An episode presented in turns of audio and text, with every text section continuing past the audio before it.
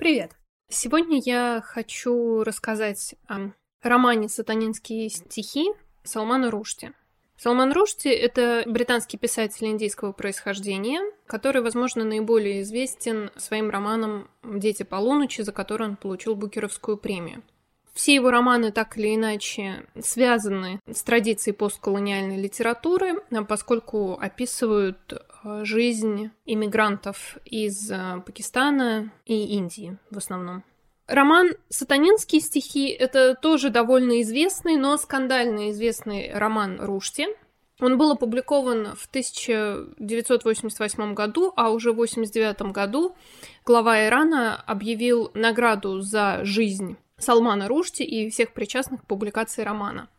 Затем роман был запрещен во многих странах, и даже в некоторых местах происходило публичное сожжение уже издавшихся копий. Чем же роман вызвал такую бурю негодования? Все дело в том, что, с одной стороны, в этом романе часть сюжетных линий связана с переложением мусульманских э, историй и историй, рассказанных в Коране. И даже есть такое э, художественное изображение пророка Мухаммеда, который еще и к тому же назван в романе средневековым именем, которым называли Мухаммеда пренебрежительно – Махаунд. И вот формально такое обращение с религиозной тематикой послужило поводом для запрета и даже объявления охоты на писателя. С другой стороны, этот роман, в принципе, откликнулся на те события социокультурной и политической жизни, современником которых Рушти стал сам, связанных с проблемой вообще иммиграции и жизни и иммигрантов Великобритании, и того, что происходило на тот момент в странах, из которых они эмигрировали. И многие политические деятели могли себя, в принципе, узнать в тех людях и событиях, которые в романе изображены достаточно сатирически. Ну, например, роман, безусловно, критикует политику Маргарет Тэтчер, и в одном из ночных клубов иммигранты сжигают восковую статую Маргарет Тэтчер в качестве своеобразного протеста. К счастью, в дальнейшем, через сколько-то лет, запрет на публикацию романа был снят, и также перестали охотиться, призывать э, к убийству Салмана Рушти. И сейчас этот э, писатель живет в США и продолжает писать и публиковать замечательные романы. На русский язык роман также был переведен. Правда, насколько я поняла, существует лишь один перевод, и выполнен он не профессиональным переводчиком. Но, насколько я могу судить, полистав этот перевод, она постаралась выполнить свою работу достаточно добросовестно и снабдила его, насколько возможно, довольно подробным комментарием, указывая всевозможные цитаты и отсылки, пронизывающие этот роман к произведениям западной литературы и культуры, и кино, и, и восточной. Там очень много отсылок к индийским фильмам, к популярной музыке к произведениям классической, как восточной, так и западной литературы. Поэтому если мы читаем произведения сами без комментариев, то, конечно, нам нужно обладать огромным фоновым культурным знанием, большим культурным багажом, и но это довольно сложно. То есть по уровню отсылок читать сатанинские стихи это примерно так же, как читать Улиса Джойса, потому что нужно быть в курсе не только классической и ну, условно классической и популярной культуры, и литературы, и искусства, но также и вот э, событий социокультурно-политической жизни, свидетелем которых Рушти непосредственно был, когда писал этот роман. И поэтому я в своем рассказе постараюсь осветить основные темы, мотивы, лейтмотивы и аллюзии которые есть в этом романе, чтобы на их основе сложилась такая определенная схема и модель того, как этот роман можно читать. И дальше читатель уже волен сам замечать все остальные неозвученные мной э, цитаты и отсылки, что просто невозможно озвучить и прокомментировать все в рамках одной лекции, и развивать интерпретацию вширь, скажем так, и вглубь. Но прежде чем говорить вот об этих основных каких-то структурных э, элементах и идейном содержании романа, наверное, стоит прокомментировать предварительно литературное направление, к которому роман относится, поскольку этот вопрос, как ни странно, не имеет однозначного ответа. С одной стороны, если Салман Рушти, британский писатель индийского происхождения и главные герои всех его романов, это иммигранты, то напрашивается вывод, что это постколониальная литература. И в определенном разрезе это, безусловно, она и есть. Но художественная специфика этого романа, как мне кажется, постколониальной темой не ограничивается.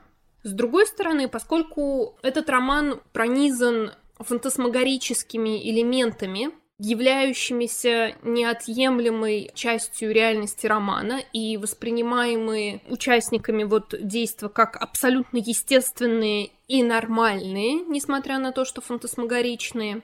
Ну, например, два главных героя романа, Джабраил Фаришта и Саладин Чамча, в самом начале романа падают из разбитого самолета, выживают, и в результате этого падения Фаришта превращается в ангела, а Чамча превращается в дьявола. И в этом обличии они вступают в новый мир, в Лондон, взаимодействуют с людьми, живут, претерпевают последующие метаморфозы. И все это рассказано условно на голубом глазу, такая безусловная часть реальности, не подвергающаяся а, сомнению. И вот эта художественная особенность этого романа как бы намекает нам, что, возможно, этот роман стоит отнести к направлению магического реализма. Однако я бы сказала, что здесь вот этот магический реализм — это скорее не самоцель, этим не ограничивается художественное своеобразие романа, а это такой художественный прием, в основу которого положен гротеск, который нужен Саладин ну вот, чуть было не назвала писателя именем его героя, который нужен Салману Рушти для передачи определенных идей и создания определенных образов. И третье литературное направление, к которому этот роман можно было бы отнести, это что-то такое среднее между модернизмом и постмодернизмом. То есть, с одной стороны, это огромное количество аллюзий и цитат действительно по плотности сравнимые э, с Улисом Джойса, и это, скажем так, не самый развлекательный роман, то есть там нет какой-то, например, детективной канвы, чтением которой можно было бы себя развлечь, игнорируя вообще все отсылки, и все равно получить удовольствие. И в этом смысле кажется, что роман художественно больше тяготеет к модернизму, к вот этой вот сложной интеллектуальной литературе, чем к постмодернизму, вот этой вот э, смеси интеллектуального и массового. То есть это все-таки в большей степени как будто бы Джойс, чем Умберто например. Но, с другой стороны, роман и структурно, и тематически, и на уровне авторского высказывания точнее высказывание повествователя этого романа, намеренно подчеркивает отсутствие какой-то одной единственной правды, абсолютной правды, истины в последней инстанции, и предлагает вариативность интерпретаций и трактовок, и это, конечно, уже такая идеологическая, скажем так, черта постмодернизма. И я думаю, что нам не стоит пытаться повесить какой-то ярлык на этот роман и обязательно приписать его какому-то литературному направлению. Скорее следует учитывать основные художественные особенности каждого из направлений и смотреть, как они воплощены, как они использованы Рушти в создании целого его романа. Ну и прежде чем перейти к анализу романа, я думаю, что имеет смысл еще вспомнить, о чем этот роман и какова его вот такая структура в первичном приближении. Роман состоит из э, девяти глав, пять из них Ангел Джабраил, Элоуин Деовин, Город невидимый, но незаметный, Архангел Израил и Чудесная лампа посвящены жизни Джабраила Фаришты и Саладина Чамчи, которые вот сталкиваются во время падения из самолета случайно, претерпевают э, фантасмагорические изменения и в дальнейшем вынуждены как-то сосуществовать с этими изменениями, и, несмотря на них, вернуться в свою жизнь, как-то общаться с возлюбленными, э, с друзьями, работать, что, безусловно, трудно в их состоянии. Они переживают каждый свой экзистенциальный кризис. Судьбы их несколько раз переплетаются, поскольку Фаришта остается любимцем э, публики и успешным актером, как он был и раньше, а несмотря на шизофрению и манию величия, которые его преследуют. А Саладин Чамча, актер озвучки, наоборот, теряет свою работу из-за расовых предрассудков. Он теряет э, жену, которая ему изменяет с его другом. Ну и подвергается вообще различным гонениям, и вот в этих своих неудачах Чамча винит Фаришту что в какой-то момент э, приводит к тому, что Чамча замысливает план мести. Он э, звонит Фариште домой и разными голосами, поскольку он в этом мастер, читает ему стишки, намекающие э, Фариште, что его возлюбленная Аллилуйя Коун или Конус, как ее фамилия переведена на русский, что его возлюбленная сейчас ему изменяет э, с носителями этих голосов. Эта выходка Чамчи доводит Фаришту до безумного приступа ярости, к которому он склонен. Так что в итоге Фаришта убивает э, Аллилуйю, навещает последний раз э, Чамчу, сообщает ему, что вот после этого своего необдуманного поступка он понял, что за этими голосами скрывался Саладин, а затем кончает жизнь самоубийством. Чамча в итоге возвращается э, домой в Индию, на родину. Это вот краткое описание этого довольно сложного сюжета, в который вплетены еще рассказы о жизни многих и многих других персонажей, населяющих этот роман. Оставшиеся четыре главы Махунд, Аиша, возвращение в Джахилью и разделение Равийского моря это сны Фаришты, каждый из которых основан либо на историях из Корана, либо на каких-то историях из исламской традиции. Так, в главе Махунт описывается эпизод, в котором пророк Мухаммед, движимый желанием привлечь больше последователей к своей новой вере, последователи, естественно, верили во множество разных богов, и Главными богинями для них были Лат, Узы и Манат. Так вот, пророк Мухаммед цитирует откровение, неспосланное ему архангелом Джабраилом, в котором он говорит, что действительно эти три богини Аллат, Узы и Манат могут быть признаны в новой вере, и Аллах признает их как архангелов. Через несколько дней Архангел Джабраил является Мухаммеду еще раз и говорит, что первое откровение было не от него, а от сатаны, и на самом деле Аллах не признает этих трех богинь. Мухаммед э, опять собирает народ и говорит, что стихи, прочитанные им раньше, были сатанинскими. Еще один э, сюжет — это противостояние сильного имама с императрицей Аишей. Это противостояние заканчивается народным бунтом и очень большим кровопролитием. Следующая история в снах а, Фаришты – это история о бедной индийской мусульманской деревне Титлипур, в которой девушка-эпилептик, которую также зовут Аиша, призывает жителей деревни отправиться пешком в Мекку, говоря, что таким образом жители деревни заслужат себе здоровье и счастье и так далее. В конце концов она приводит их к Аравийскому морю и говорит, что если они действительно верят, то море расступится перед ними, и здесь как раз вступает магический реализм как прием, потому что непонятно, что происходит. Те, кто по доброй воле вступают в Аравийское море, они видят, что оно расступилась перед ними, и им открывается Мекка. Те же, кто Аише не верят, э, видят, как жители деревни затонули.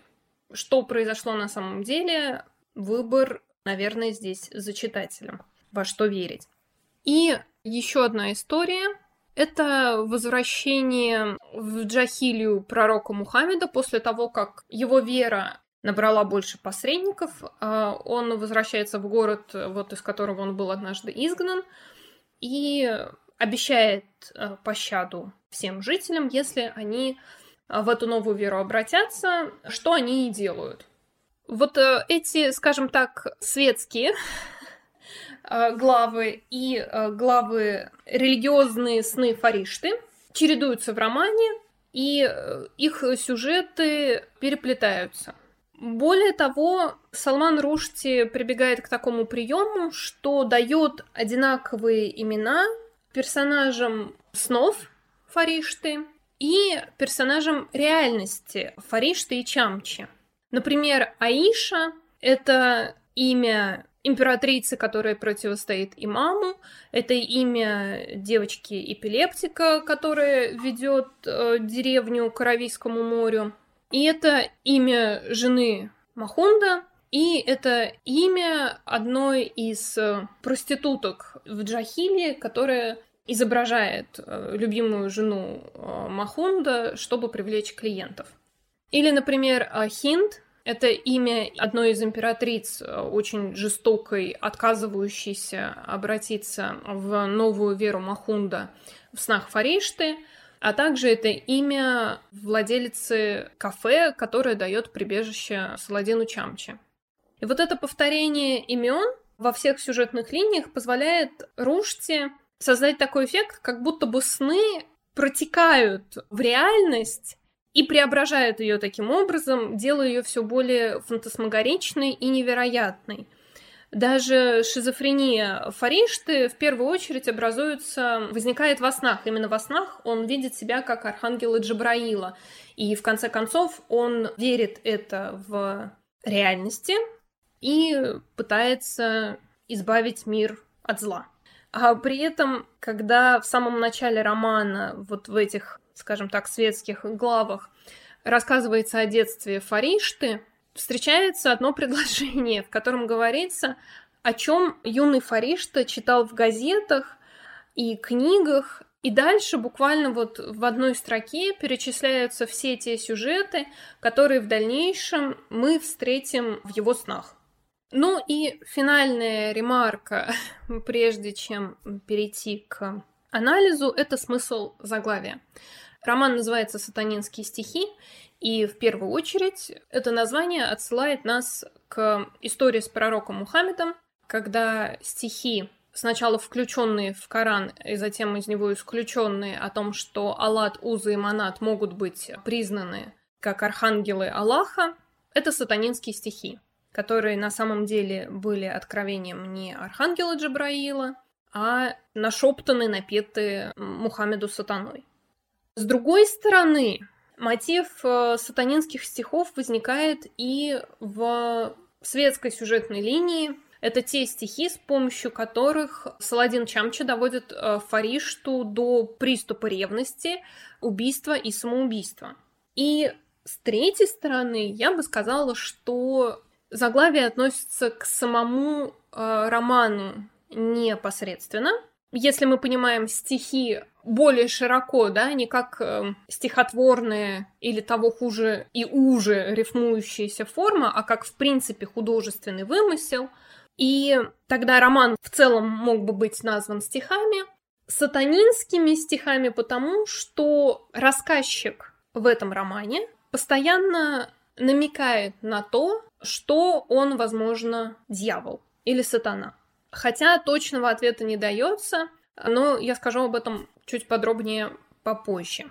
И вот если мы говорим о названии «Сатанинские стихи», то оно уже сразу задает первую тему, важную для понимания романа Рушти, а именно тема падения дьявола или изгнания его из рая.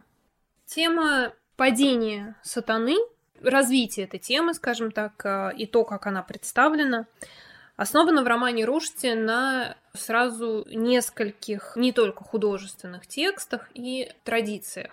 То есть, с одной стороны, это, в принципе, религиозная традиция, как христианская, так и иудейская и мусульманская поскольку в них всех э, присутствует этот миф о либо падении сатаны, либо его изгнании. При этом он существует в разных вариантах, и мотивы для этого изгнания несколько разные в каждом случае. Это либо гордыня, то есть э, ослушаться воли Бога, либо это желание каких-то мирских, человеческих благ. Так, например, ангелы выжелали человеческих жен, и за это были изгнаны из рая. Также и вплетается сюда мусульманская традиция от нашего восприятия сатаны не как некогда ангела, низверзнутого с небес, то есть не э, небесной сущности, а как э, шайтана, то есть одного из джинов, существ изначально более низшего порядка, чем ангелы, архангелы и бог.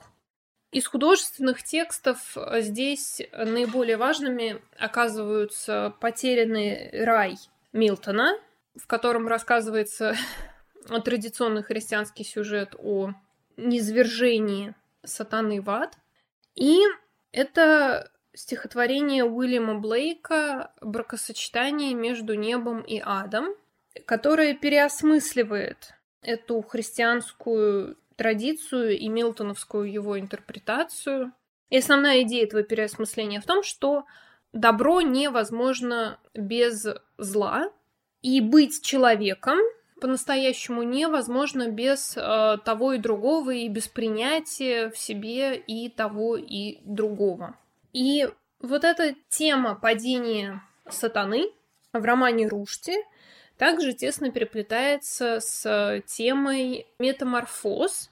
На уровне интертекста метаморфозы представлены отсылками к золотому ослу Апулея, а метаморфозам Овидия и Лукрецию. Почему эти две темы? Это такой метафорический способ осмыслить опыт иммиграции и того, с чем мигранты сталкиваются. То есть основа мифа о падении сатаны – это нарушение границ между небом и адом, между тем, что дозволено и тем, что не дозволено, между небесным и человеческим, между добром и злом.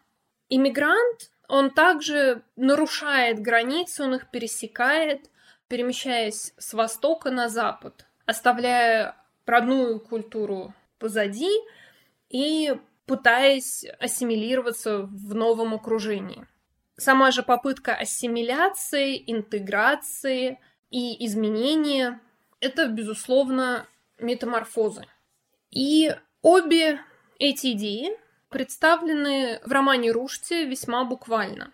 Во-первых, роман начинается с падения двух актеров с неба, в результате которого один из них превращается в ангела, другой из них превращается в сатану, в дьявола. И эти метаморфозы, каждый из них осмысливает по-своему. Ну, во-первых, это безусловный экзистенциальный кризис для каждого из них. А во-вторых, то, какие метаморфозы с ними происходят, и то, как они их для себя объясняют, это, по сути, буквализация, вот такое вот буквальное, магически реалистическое воплощение их внутреннего опыта. То есть с помощью этой метафоры, с помощью приема магического реализма Рушти как бы обнишняет то, через что вот эти два человека, два иммигранта проходят. Трансформация Джабраила Фаришта начинается с двух событий в его жизни. С одной стороны, он э, загадочным образом заболевает э, какой-то тяжелой болезнью и также загадочным образом выздоравливает, в результате чего теряет веру в Бога и первым делом отправляется есть э, свинину. И в тот момент, когда он находится в этом непотребном состоянии, поскольку он ее просто пожирает э, горстями, буквально засовывая руками в рот так, что все валится изо рта и из рук. Не говоря уже о том, что мусульманам не пристало есть свинину. Вот в этом состоянии он встречает девушку Аллилуйю Кон и безумно в нее влюбляется. Вот два события, которые ведут к трансформации Фаришты. Кстати сказать, его фамилия Фаришта — это прозвище, данное ему матерью, и означает оно тоже «ангел», как и само имя Джабраил отсылает нас автоматически к фигуре архангела Джабраила. Трансформация Фаришты носит двоякий характер.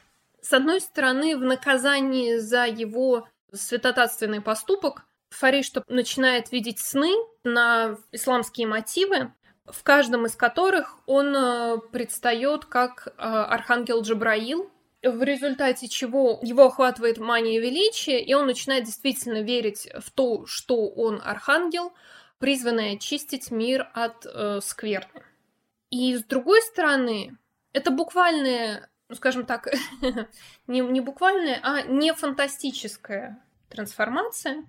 Фаришта отправляется из Индии в Англию, для того, чтобы разыскать там Аллилуйю Кон. То есть он становится иммигрантом. Однако в этом своем путешествии он э, отчаянно цепляется за опыт, за свой прошлый опыт, он цепляется за свою карьеру, а за то, каким он всегда был. А был он, в общем-то, всегда любимцем публики, э, которому все сходило с рук. И он отказывается принимать новую действительность вокруг него, и он отказывается меняться в соответствии с этой действительностью и в соответствии с тем, что его окружает, и с тем, что с ним происходит. По сути, это такое буквализация того варианта мифа о падении ангелов, когда ангелы возжелали иметь э, жен человеческого происхождения, в данном случае это вот «Аллилуйя», за которой отправляется Фаришта в Англию. Примечательно, что вот эта ангельская как бы трансформация в ангела никоим образом не подчеркивает ангельскую природу Фаришты, а скорее наоборот приводит к каким-то ужасающим и разрушающим последствиям. Причем это как саморазрушение, так и разрушение того, что вокруг. Поведение, дикое ревностное поведение Фаришты приводит к краху его отношений с Аллилуйей и подает э, Чамчи идею мести, что в итоге заканчивается убийством и самоубийством Фаришты. С другой стороны, его попытки вернуться к актерской карьере также проваливаются из-за его мании величия. Будучи уверенным в своем ангельском статусе в самом начале, Фаришта, хотя и сам не может себе этого объяснить, отказывается помочь Саладину Чамчи, который уже сразу после падения начал превращаться в дьявола, и его арестовывает полиция, и Фаришта ничего полиции не говорит, э, что да, мы действительно вместе летели, да, мы действительно вместе упали с этого самолета. Он просто молчит и ничего не делает, что и приводит э, Чамчу в такую ярость и вынуждает его в итоге Фариште мстить. И в самом упрощенном виде грех Фаришты — это грех э, гордыни, за который он расплачивается своим падением. Здесь можно еще обратить внимание на то, что мотивы падения, э, нисхождения и восхождения тесно переплетены с историей Фаришты. Например, после того, как он решил отправиться к Аллилуе, оставив предыдущую свою любовницу Рекху, та заканчивает жизнь самоубийством, сбрасываясь с крыши отеля небоскреба вместе со своими детьми. И дальше на протяжении романа она периодически, ее дух э, преследует Фаришту. Также сама история Аллилуйи, поскольку Аллилуйя это занимается скалолазанием, она покорила Эверест, она с него спустилась. Это, безусловно, падение из-за разбившегося самолета, точнее, не разбившегося, а взорванного террористами самолета. И кроме того, неоднозначность ангельской трансформации Фаришты воплощена не только в его сомнительных э, этических поступках, но и в двойственной природе его, скажем так, архангельства в его снах. Например, когда Фариштар в своем сне в образе архангела Джабраила разговаривает с Махундом, то оба раза он оказывается тем, кто диктует Махунду откровение. Один раз о том, что Аллат, Уза и Манат принимаются Аллахом, и второй раз о том, что это сатанинские стихи, и эти три богини Аллахом отвергаются. И таким образом основная проблема Фаришты в том, что он не готов меняться, он не готов принять в полной мере свою э, трансформацию. И, в общем-то, вот этот буквализм и это стремление придерживаться прошлого и неготовность принять новое в конечном счете Фаришту и губят. Другой пример падения и трансформации – это то, что происходит с Саладином Чамчи. Он буквально превращается в дьявола, в сатану, а кроме того, он надиктовывает Фариште свою версию сатанинских стихов, что в итоге заканчивается довольно трагично. Чамчу занимает вопрос, как относиться к своей трансформации. Найдя пристанище в индийском кафе, а вот в этом своем сатанинском обличии Саладин разговаривает с его владельцем, который предлагает ему два взгляда на природу метаморфоз.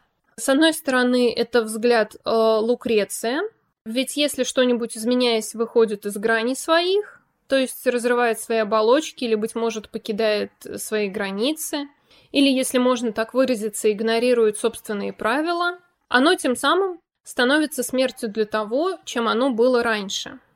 С другой стороны, есть э, взгляд Овидия, который придерживается диаметрально противоположных представлений. Он утверждает, словно податливый воск, что в новые лепятся формы, не прибывает одним, не имеет единого вида, но остается собой. Так точно душа. Оставаясь той же, переходит в различные плоти.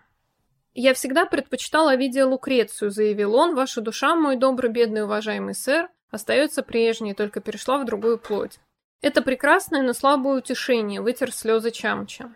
Или я верю Лукрецию, решаю, что какая-то демоническая и необратимая мутация произошла в моих сокровенных глубинах, или я следую за Овидием и соглашаюсь, что все со мной происходящее не более чем проявление того, чем я всегда являлся.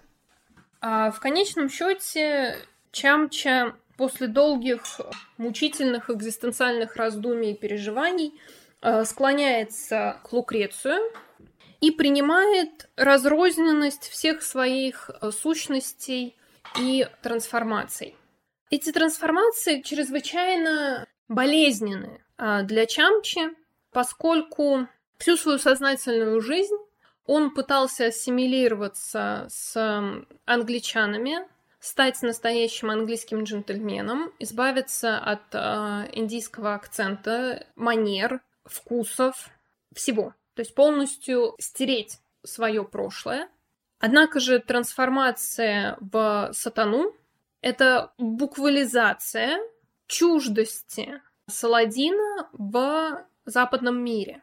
Как только он становится сатаной, его тут же арестовывает полиция, ему не верят, на ним издеваются. После этого он попадает э, в больницу с такими же мутантами, то есть иммигрантами, откуда он затем убегает и возвращается домой.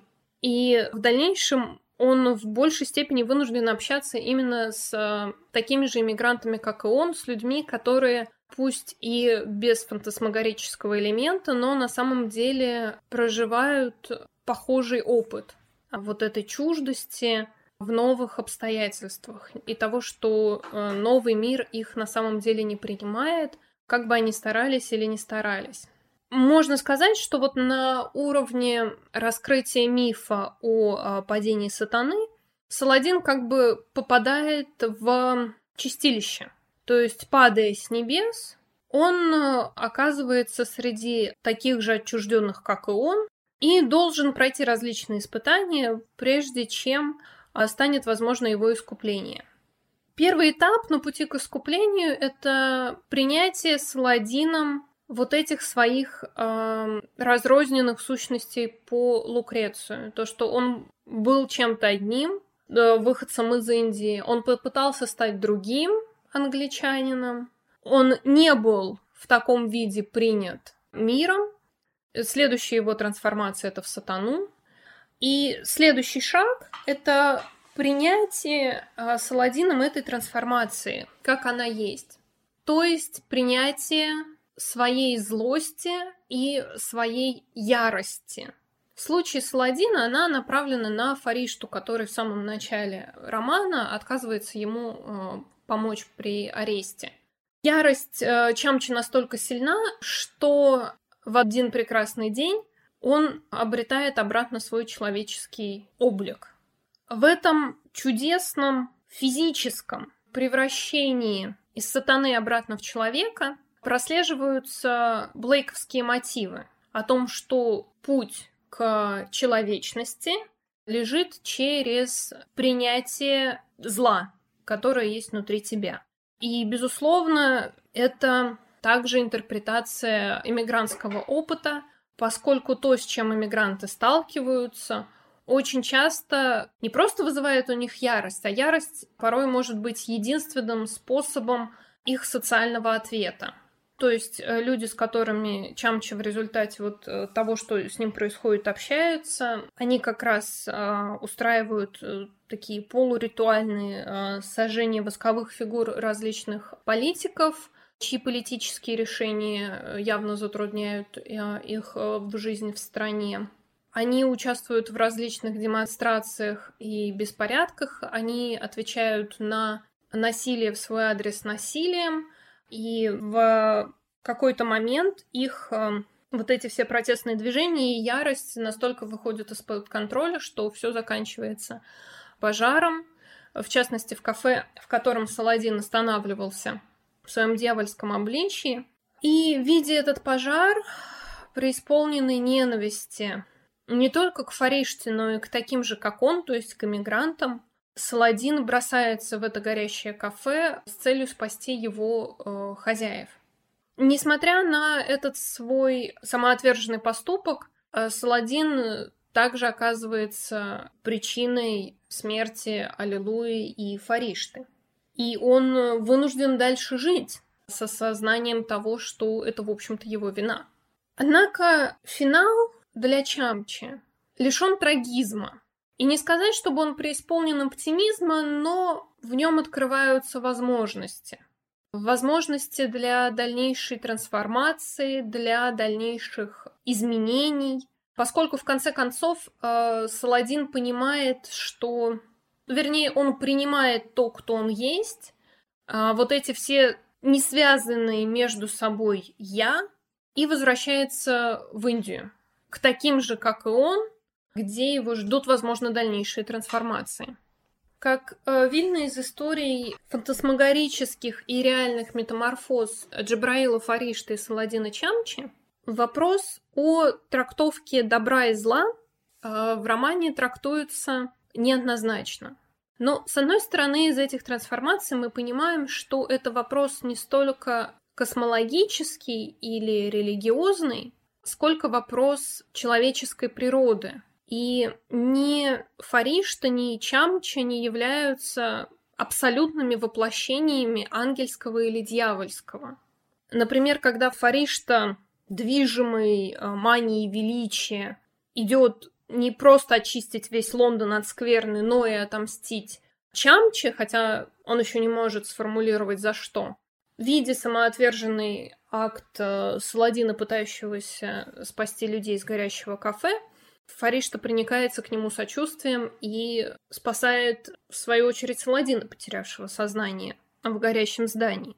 Но эффект этого поступка не бесконечен, потому что затем Фаришта убивает свою возлюбленную себя, а Чамча тоже вынужден жить со сознанием того, что это его вина.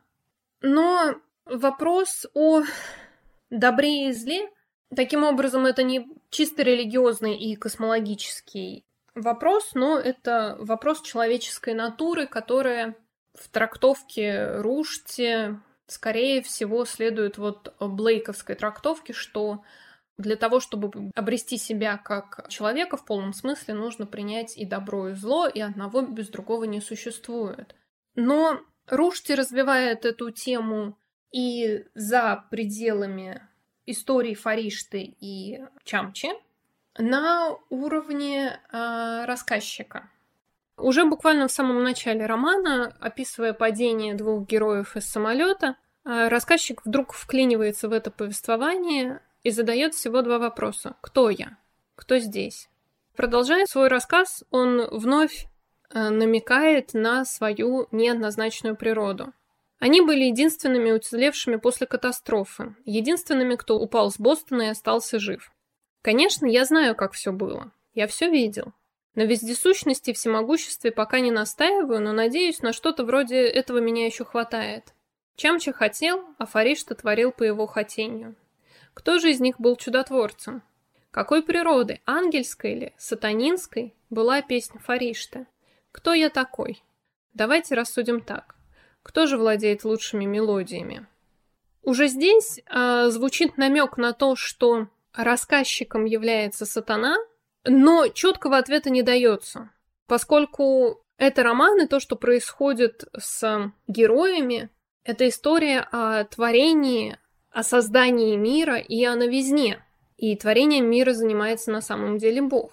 И падением за падение, точнее, героев и за то, что они выжили, также отвечает рассказчик, тот, кто создал их и создал этот роман, и как будто бы из рая все-таки изгоняет Бог. Но рассказчик, тем не менее, все время настаивает на вот этой вот двойственности, вынуждая читателя самого э, решать, кто же он такой и как все было на самом деле. Вот, например, в один момент Фаришта, находясь дома у Аллилуйя, встречает Бога. Джабраилово видение высшей сущности вовсе не было абстракцией. Он видел мужчину, сидящего на постели, того же возраста, что и он сам, среднего роста, довольно тяжелого телосложения, с серебряной бородкой, подстриженный вдоль нижней челюсти. Что поразило его более всего, так это тот факт, что у видения наметилась плешь. Ее обладатель, казалось, страдал от перхоти и носил очки. Вовсе не таким ожидал увидеть он всемогущего. «Кто вы?» — спросил он с искренним интересом. «У Порвала», — ответило видение. «Товарищ сверху».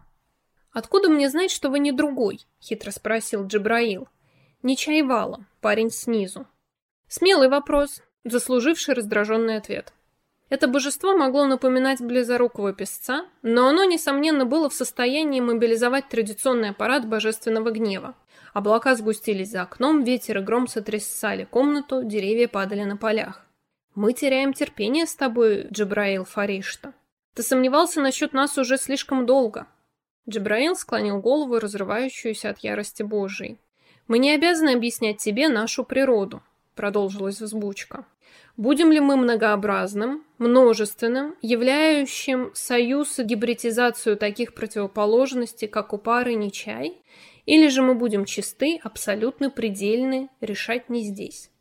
Это довольно забавная встреча э, Джабраила с Богом, и не только потому, что Бог, явившись героем, воображающим себя архангелом Джабраилом, отказывается сказать, Бог, действительно ли он Бог, но и потому, что в этом описании Бога можно увидеть э, словесный портрет э, самого э, Салмана Рушти.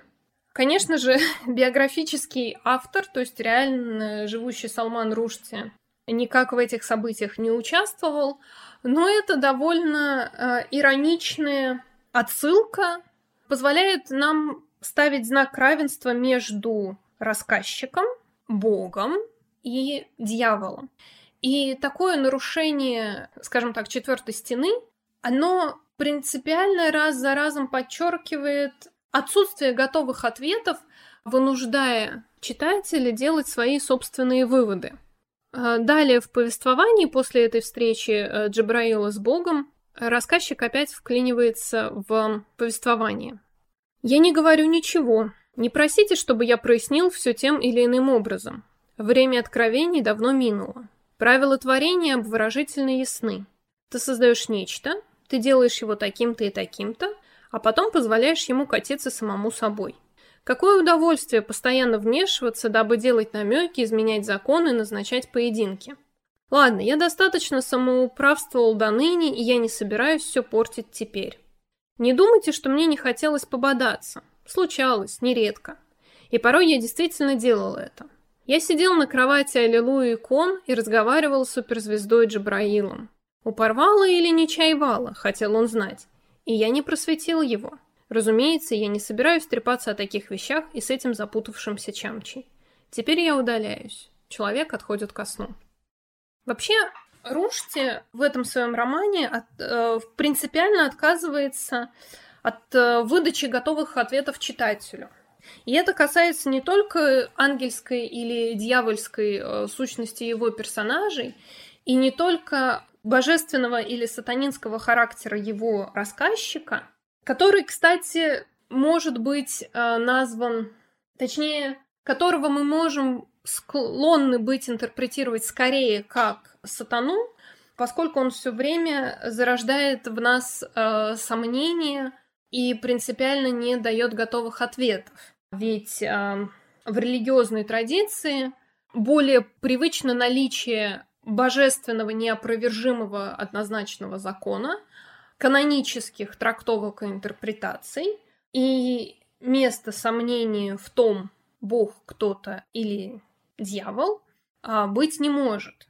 Именно поэтому настолько Именно в свете, точнее, вот этой вот э, художественной особенности романа, который принципиально ставит доброе и злое, божественное и дьявольское под сомнение, именно в свете э, этой особенности, я думаю, настолько скандально и, возможно, насмешливо звучит э, переложение истории о Мухаммеде, названном в романе Махундом, который слышит сначала э, сатанинские стихи, а потом божественное откровение, эти стихи опровергающие. В самом романе, как мы помним, все это происходит во сне Джабраила Фаришты, который в своих снах всегда действует как архангел Джабраил. И когда Мухаммед, Махунд, вернее, Махунд в романе отрицает, отвергает первые стихи как э, сатанинские, Джабраил говорит, но ведь это был оба раза я. То есть, что бы там ни происходило в классической истории, в романе эта история передана так, что сатанинское и божественное откровение в обоих случаях исходили от одного и того же архангела Джабраила.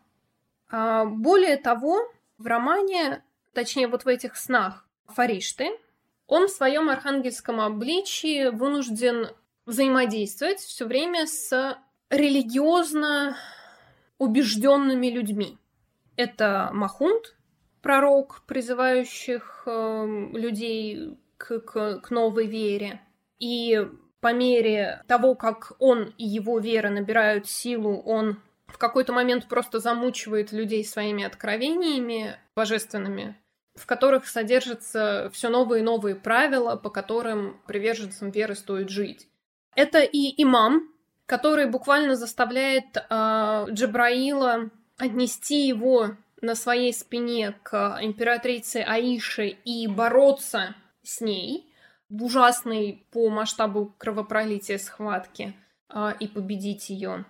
Это и девочка Аиша, которая ведет жителей деревни в Мекку, которая также не э, сочувствует и вообще не принимает в расчет тяготы жителей деревни и то, как им а, может быть тяжело в старом или слишком молодом возрасте или в силу болезней совершать это пешее паломничество, а, но лишь все время повторяет, от вас много просят, но вам и многое воздастся. В общем, все эти фигуры непримиримы в своей вере, не то что даже непримиримы, а непреклонны в своей вере и требуют такой же непреклонности от всех остальных – они чрезвычайно требовательны к окружающим. Так вот, интересно, что Фаришта в образе архангела Джабраила в этих снах чувствует, как он все время подчинен воли вот этих вот людей, Махунда и имама, Аиши, жаждущих божественного откровения. Как будто бы не он, как это должно быть, диктует им божественное откровение, а они ему диктуют, что он должен им диктовать. Но отдохнув, он погружается в сон другого вида. Своего рода не сон, состояние, которое он называет вниманием. И он чувствует щемящую боль в кишках, как будто что-то хочет родиться из него. И теперь Джабраил, парящий в небе, глядящий вниз, чувствует замешательство. Кто я? В этот миг ему начинает казаться, что архангел на самом деле внутри пророка, я боль в кишках, я ангел, вытесняемый из пупка спящего, я появляюсь, Джабраил Фаришта, пока мое второе я, Махунд, лежит внимающим, очарованным, я связан с ним, пупок в пупок, сияющий нитью света, не в силах сказать, кому из нас снится другой. Мы перетекаем в обе стороны по пуповине. И вот эта вот зависимость Божьего посланника от желаний тех, кто эти послания должен даже не то чтобы интерпретировать, а просто им внимать, исследовать, безусловно, ставит под сомнение классическую традиционную интерпретацию тех или иных э, религиозных или теологических историй. Даже не то, что интерпретацию, а вообще их э, правдивость. То есть, да, здесь вообще же два уровня. С одной стороны, это сон персонажа, а с другой стороны, еще и отсутствие свободы воли у архангела Джабраила. Но сомнения в том, что э, происходит, на самом деле простираются еще дальше.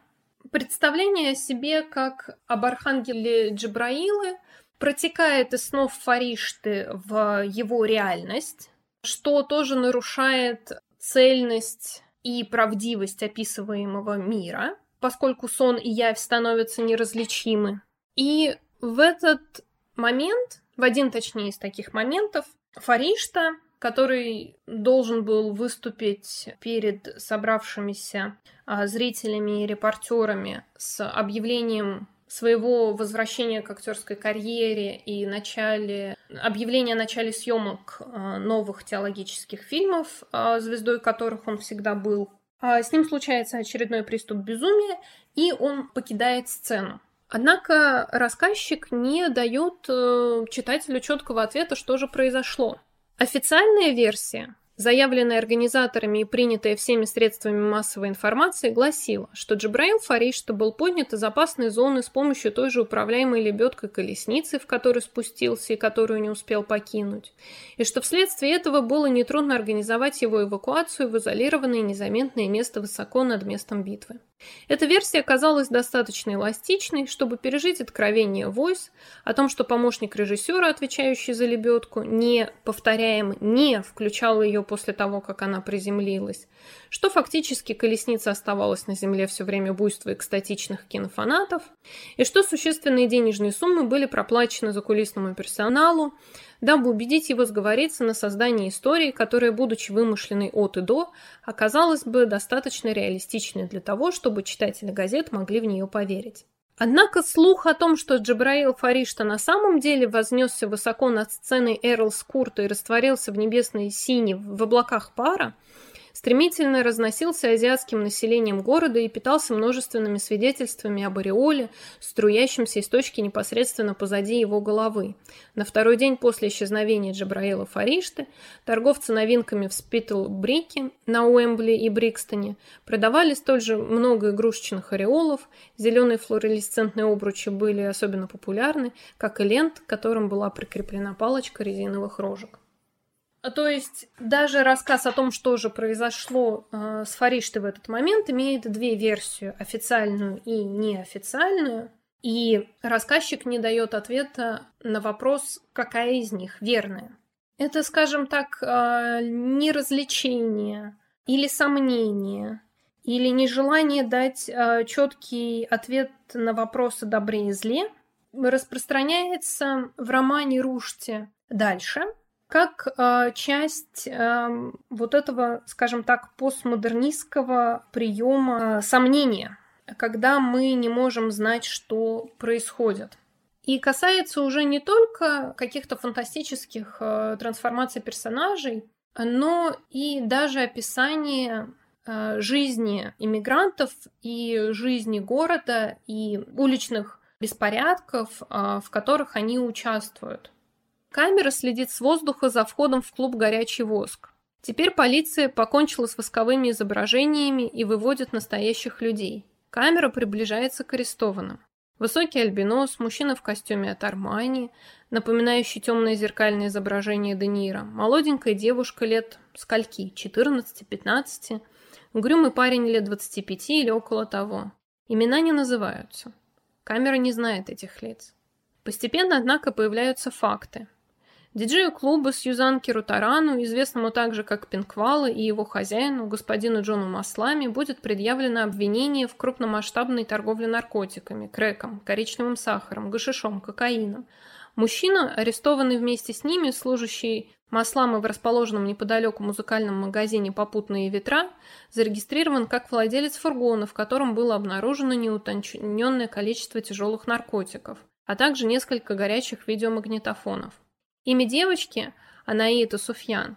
Она несовершеннолетняя, по-видимому, много пьет и, как намекают, состояла в сексуальных отношениях, по крайней мере, с одним из трех арестованных. Как отмечается далее, за ней водятся прогулы и связи с известными преступными типами. Правонарушительница – это несомненно. Освещенный журналист предложит народу эти лакомые кусочки много часов спустя после того, но новости уже безумно несутся по улицам. Пинквала и Воск, они разрушили это место, теперь его отныне война. Однако это, как и многое другое, происходит в местах, куда не проникает взгляд камеры. И это отличная метафора, поскольку камера, которая снимает беспорядки, с одной стороны, должна быть объективна, поскольку она лишь снимает то, что происходит, однако ее обзор лимитирован. И лимитирован он э, тем сильнее, что не только в поле ее зрения попадают э, не все события, но и показано в репортаже, может быть, не все, или то, что показано, может быть прокомментировано не так, как это было на самом деле. Ведь из э, сюжета романа мы знаем, что наркотиками названные лица не торговали, и Анаита Суфьян не была правонарушительницей. Метафора камеры, которая замечает только то, что ей позволено заметить, появляется и в снах Фаришты, которая отмечает, что они разворачивались перед ним как э, фильм, каждый раз продолжаясь с того места, на котором остановились, и сам он видит происходящее в этих снах с точки зрения подвижной камеры, которая постоянно меняет фокус съемки и видит и знает, естественно, только то, что попадает в угол ее обзора.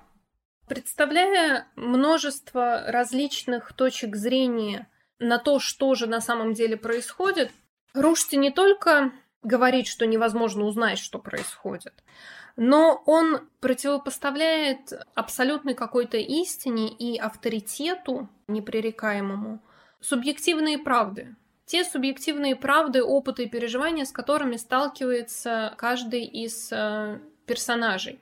Именно поэтому в приоритете субъективных правд, их множественности, и заключена анти, скажем так, антиавторитарность э, романа Рушти, чей даже рассказчик отказывается от э, полной власти над своими персонажами, ты их создаешь, и дальше оно катится само. И над читателями, которым не предлагается какая-то единственная возможная интерпретация того, что произошло. Эту идею отказа от авторитета можно проследить также в еще нескольких сюжетах этого романа. А, во-первых, это среди а, религиозных сюжетов, которые снятся в Фариште. Это рассказ а, Салмана Песца, который служил песцом при Махунде и записывал все его откровения, но, испытывая некоторый кризис веры, позволял себе при записи менять то одно, то другое слово. Зачитывая записанное Махунду, Салман все ждал, когда же Махун заметит э, изменения и подвох, а тот все не замечал.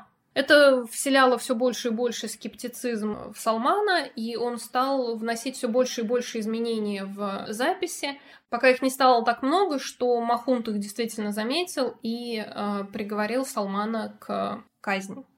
И здесь появляется этот важный мотив, который прослеживается во всем романе. Это возможности э, пересмотра, интерпретации и, скажем так, творческого взаимодействия с любым текстом, любым мифом, любой теорией, даже религиозной, даже со священным писанием, который в религии, как правило, не допускается, и наказание за которое довольно сурово. И вот Махунд, так же как и Аиша, и Иман, он воплощает с собой вот эту вот непоколебимую авторитарность, а, насаждение правил – и непреклонность, непримиримость и даже некоторую тираничность своих убеждений.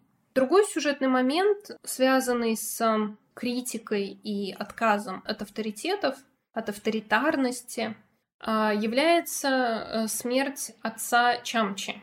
У Саладина Чамчи были чрезвычайно сложные отношения с его деспотичным и очень властным отцом э, с самого детства.